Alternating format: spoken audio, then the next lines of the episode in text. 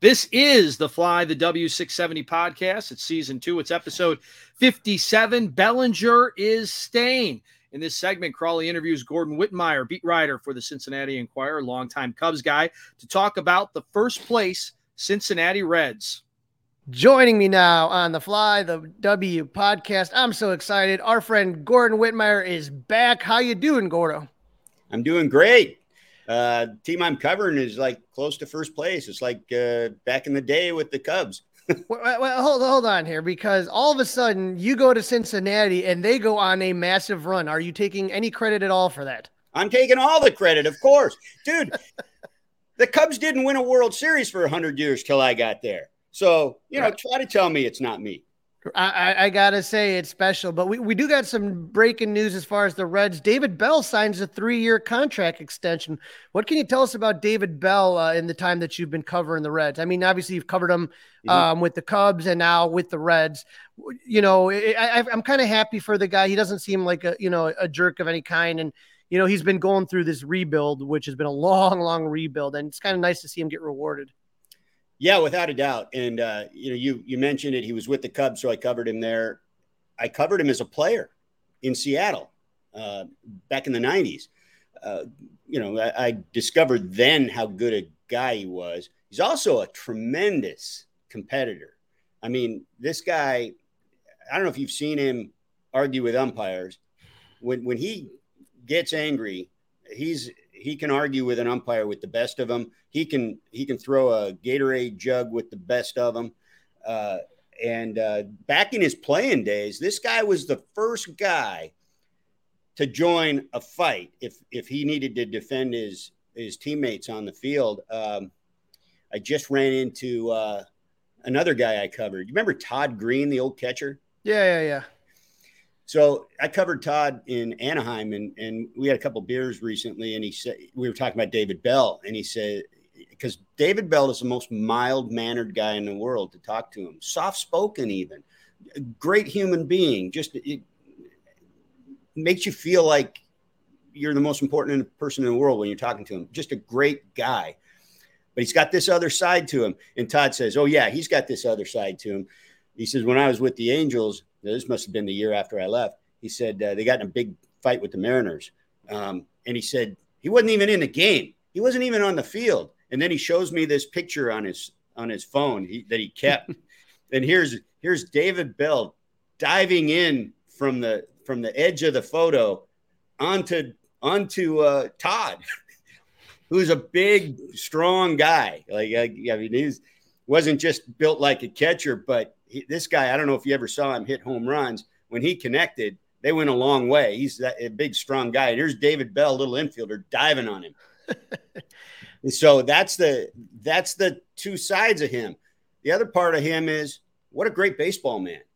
Um, he comes from a, a, long line of baseball guys: Gus Bell, Buddy Bell, David Bell, his brother Mike, who passed a couple of years ago.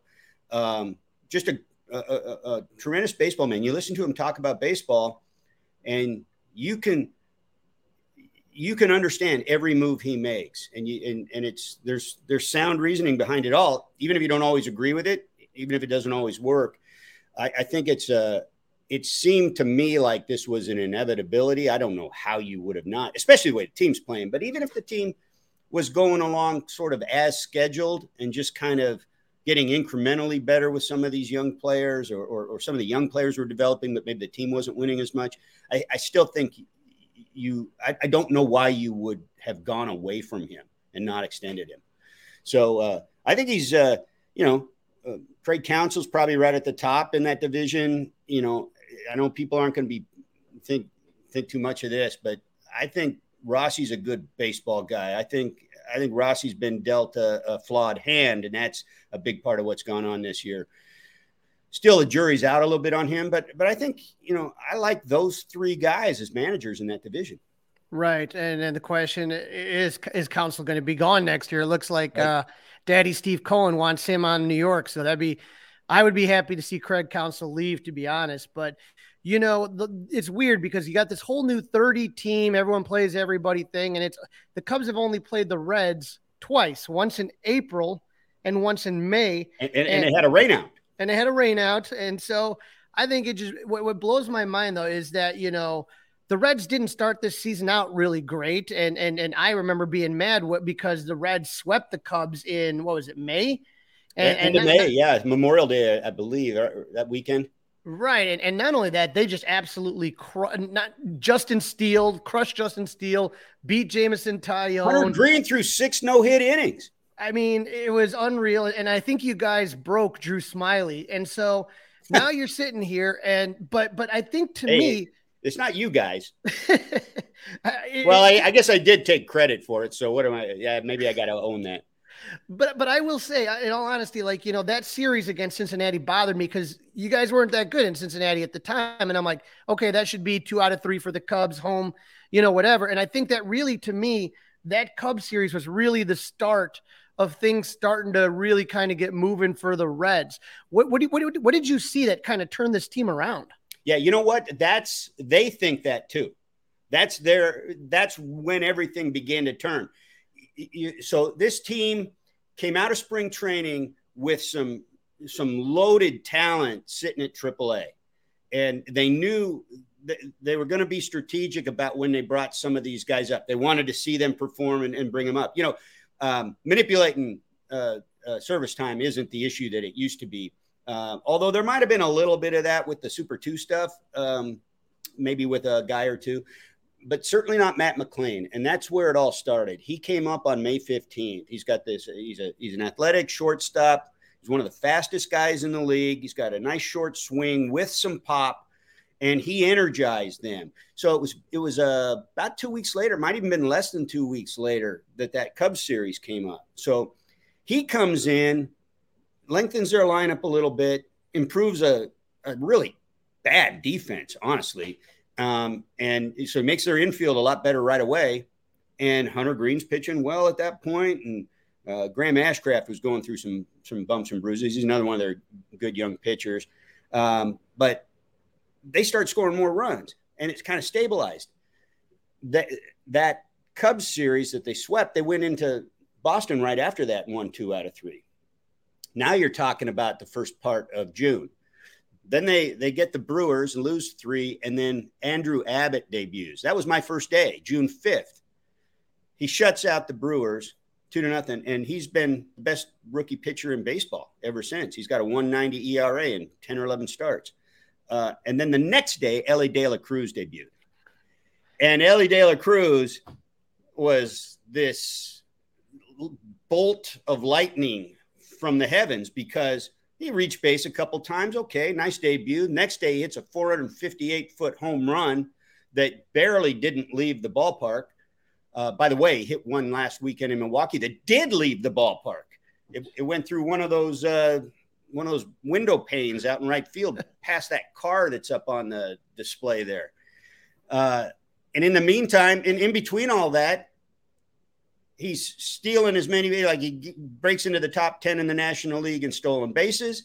He becomes the fastest guy clocked in baseball for sprint time. He becomes the fastest guy ever in the StatCast era clocked for a throw um, among a position player, 99.8 miles an hour on a relay throw uh, to the plate. Um, and he had 90, a couple of 97s on just throws to first. So he's got he's got every kind of power, and he's a middle infielder. Um, he's been he's been toggling between short and third and in a rotation that involves McLain and some other guys. When he came up, they they won that day. They won the next day. They lost a couple, then they won twelve straight, and he was a huge part of the twelve straight. Um, and when and you then, think about that, that, that's something that the Big Red Machine didn't even do. Right. They hadn't done that since the 50 year old manager's grandfather played for the team in 1957. That's how historic it was for that team. And, and as, you, as you said, the Big Red Machine. Every if you think great Reds teams, it's the first place you go. It's maybe the only place you go, and they never did it. Um, so, I mean, what's going on there is is real talent it's also real young. And if they don't get some help at the deadline, I don't know how long they can sustain it, even with a couple guys coming back from the IL. But it's been uh, amazing to watch. And I'll, I'll, I'll, throw one more thing in there, man. Um, I'm not a culture guy. I think that gets overused in sports so much. I, you know, talent is what wins. They've got a lot of talent, but they've also got it. It's a little bit. There's just a little bit of Joe Maddon flavor to this in the sense that um, Laurence Holmes likes to use the word superpower. It, Joe's superpower is that he can make young players believe they belong sooner than maybe they have a right to. I, I, you saw some of that in 2015, carried over into 2016. Uh, this team has a culture that does that. A uh, little bit of that's David Bell. He doesn't have the power of personality that Joe Maddon did, but they have a uh, a team environment that they've really nurtured that you know if you want to call it culture you can call it culture. They call it culture all day long but it is a very supportive all in environment. Um, they've got one of the fastest teams in baseball just in terms of the metrics. Uh, for the top 40 i think fastest sprint times are on that team. And like 12 guys that have played this year are above average in, in sprint time. So they got one of the fastest teams, and they really try to exploit that on the bases. Um, they've got about 500 here the last couple of weeks, and, and part of that's because teams have figured out ways to slow them down. But they're they're ultra uh, aggressive on the bases. They have a meeting every day that they call their base stealers meeting. I mean, you talk about optimism. I mean, it's not a base runners meeting; it's a base stealers meeting, and so it's basically everybody but the catchers um, and then a and then a coach uh, is in there. They get full buy-in on that. I mean, I've never heard of that anywhere. I've never seen that anywhere. Um, those those Cubs guys in 15, 16, those young guys, that's a good group. They're all good guys. I can't imagine them buying in to a daily meeting every single day before every single game and getting 100%. It's optional. You don't have to go to it. They get 100% buy in on that. That speaks to something. If you want to call it culture, you can call it culture. You want to call it team chemistry, you can call it team chemistry. I think it contributes to the group being better than the sum of its parts right now. Right, and I, and I and I remember when McLain came up in that Cubs. I'm like, who is this guy? And like you said, now you got Elly De La Cruz. Cubs never even faced him just yet, so that's that that that we're kind of getting into this very interesting stretch right now where the Cubs have won. You know, they're what seven in a row right now, and they're they're sitting here, they're rolling and you have the Brewers and the Reds in front of you. And, and if the Cubs have gotten into the weak part of their schedule, right? You had uh, St. Louis, who's not the same team they were. You had the White Sox 20 games under, waving the white flag, the Nationals. So when the Reds, when, when, when Chicago travels to Cincinnati, they got a really kind of rough week coming up because it's going to I think be, it's the other way around, right? Isn't it the Reds coming? Or, I'm sorry, the Reds are coming home back, back to Chicago. You're right, because I'm going to be at the game. So uh, yeah, you got the Cubs, at, you got Cincinnati at home, and then they're going to have to end up playing New York, and there's going to be and Atlanta. They got a, Atlanta right after the Reds. Right, so that's where it's going to start getting a little bit tricky here. So yeah, I, am I'm I'm definitely concerned just because th- this is where the Cubs are right now. Is they have to this is going to Cincinnati is going to be the test, and they have not played them with a couple of the guys that you mentioned since the last time they faced each other. So I think one of the things that people are concerned about with Cincy is the starting pitching. Would you agree that? Oh, I, I heard I heard that there was you know there's rumors that they were looking at trading with the Sox, but the Sox have gone a different direction. So yeah. I mean, where where do you see the starting pitching for the Reds going? Yeah, their rotation uh, all season long has been among the three worst in baseball and they they've improved since the All Star break, and it's basically young guys, um, sort of growing, and, and so they've probably they're probably still among the four worst, and they might still be among the three worst, and you know those the other teams, as you might imagine, are, are teams like you know Kansas City and, and Oakland, Colorado. So these are uh, you know the worst of the worst.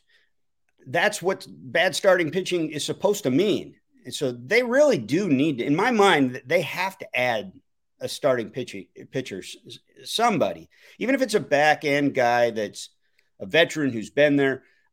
Um, there were, I thought that if you couldn't go get some of the better ones that were out there, and there really aren't that many, that Lance Lynn could have been a fit. They've got payroll flexibility, believe it or not. They could have just taken a flyer on him. He's got a relationship with with Bell, and he's been there.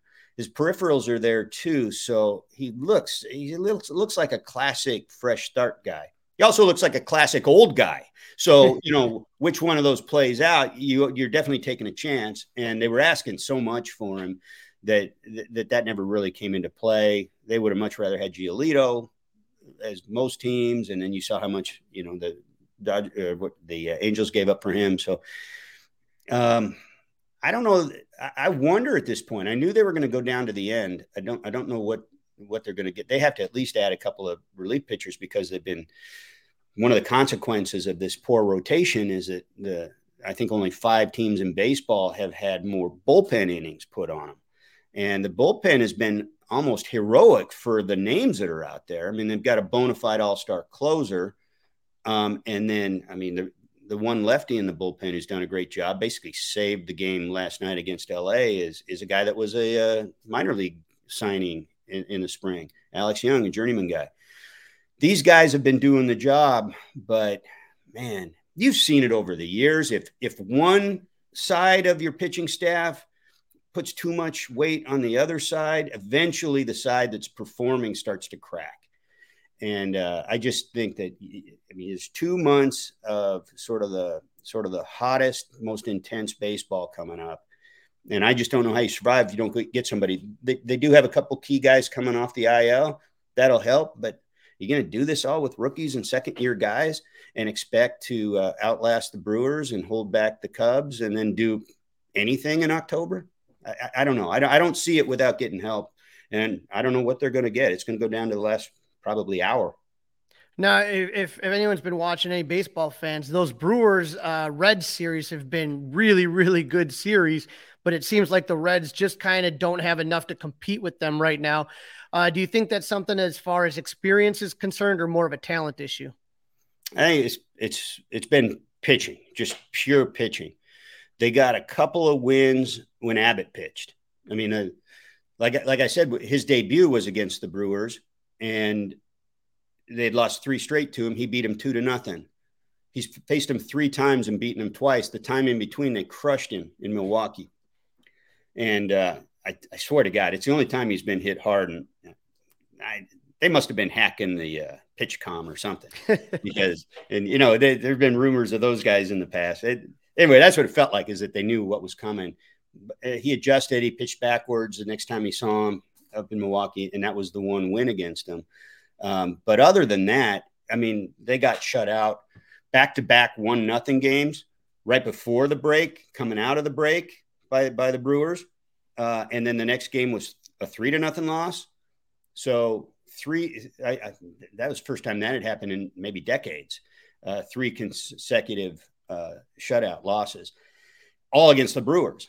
So, uh, you know, as many close games as they played, you know, it was also just Brewers pitching stifling them. I'll tell you something else. Uh, I mentioned the teams um, handling their running game better. The Brewers are really good at that. Uh, from a pitching standpoint, as much as anything. And Corbin Burnes talked about this. I went over to their clubhouse, the first, I think it was the first series of the year at Wrigley, uh, and uh, talked to him after he had pitched. And I said, you know, I thought it was, I thought it was interesting. You tell me about these new rules and what you think. And I said, I thought it was interesting that right away in your first start, you threw over twice on a guy. And you know, as we know, the third one is is do or die at that point. And he said uh, we talked a lot about that in spring training and had meetings on it as a pitching staff, trying to come up with ways to make the new rules work in our favor as a pitching staff instead of the designed favor of the of the runner. And I think he's done that. I, you know, I think he's got the balls to do it. He's one of those guys that that knows he's got the, and the talent to do it. He's one of those guys that knows I can throw over there, and if and maybe and I probably and this is the thing they've done right. The third time, nobody thinks you're throwing a third time. So how many times have we seen guys picked off on the third throw over? Because at that point they're leaning, and or they're taking an extra step. So he did that. He did that uh, at least once maybe twice since the break against the against the Reds, and uh, so their running game was almost non-existent against the Brewers after that crazy Elly De La Cruz steal of second, third, and home within two pitches. that was their one win in a four game series. They're up there right before the break. Now, if the Cubs are going to win this series or at least split, I mean, you know, at this point, you know, like I said, we're we're running low on time. Splits just burn days off the calendars. What do you think the Cubs are going to need to do if they are going to win this series against Cincinnati? Well, the big the big thing is what they're doing right now, right? I mean, last night, I, what was the score last night? Uh, lower three. Lower, are you talking about the Cubs game? Cubs game, three to two. Three two, yeah, three two. Before that, I think they'd average something like seven runs a game for a week. That's that's what they need to do because right now the the Reds are in LA. Um, they should have I hope I got this right. I, I, think they've got Abbott and Ashcraft in that Dodgers series. Um, only one of those guys would be able to pitch. Well, I'll put it this way. I don't know if either one of those guys pitches the day before the all, the day before the trade deadline, so they won't influence uh, anything for the Cubs that way.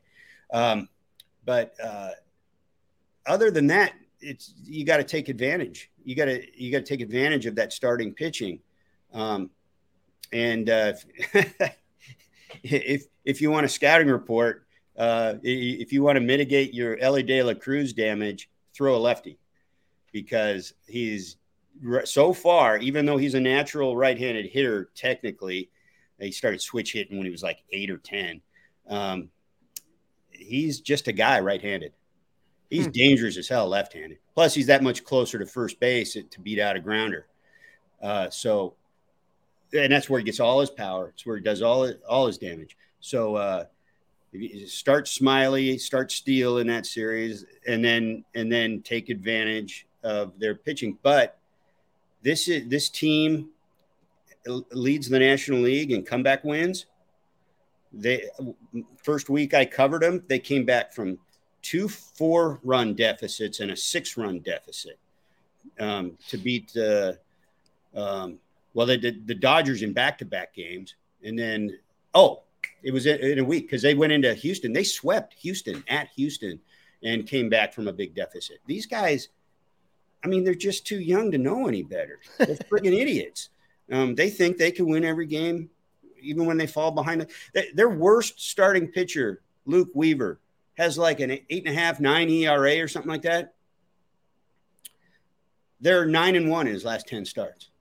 Oh my God. And almost all of them, they fall behind big early and they wind up coming back and winning. So it's that's one of those fluke things. Uh, but uh, they're it's going to be after facing the White Sox and the Cardinals, if they're not ready for high energy, it's going to be a massive wake up call in that first game. They should be. Scouting reports should tell them that, but they, they will have just spent a week playing a couple of dead teams walking.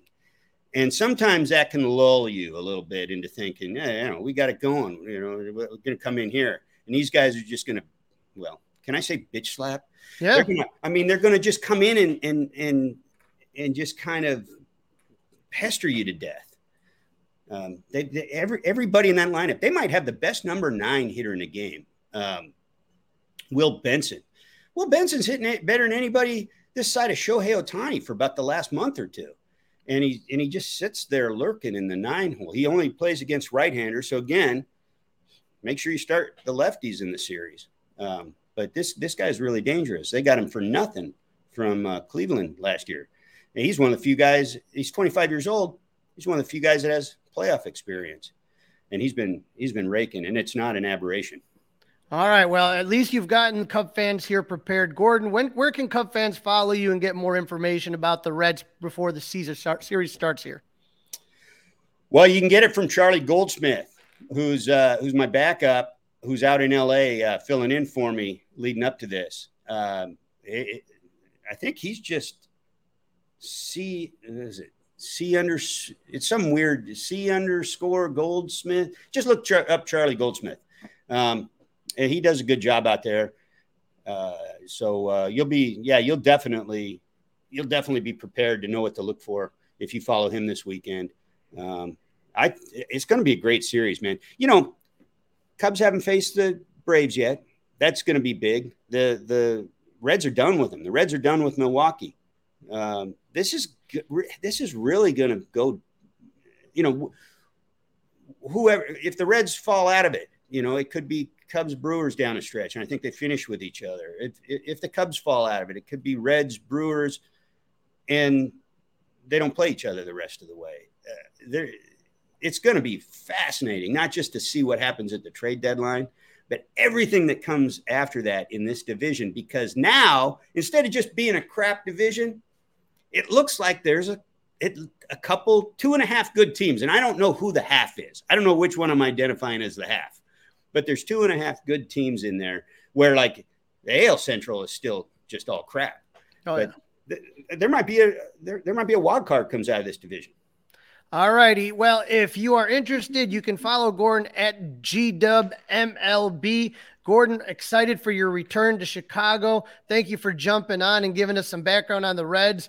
And I wish you guys luck the rest of the season. Well, I don't know if I wish you luck. I, I wish the Cubs finish ahead of you, but that you get to enjoy the rest of the season. Uh, you, you too, Crawly. Thanks for having me on.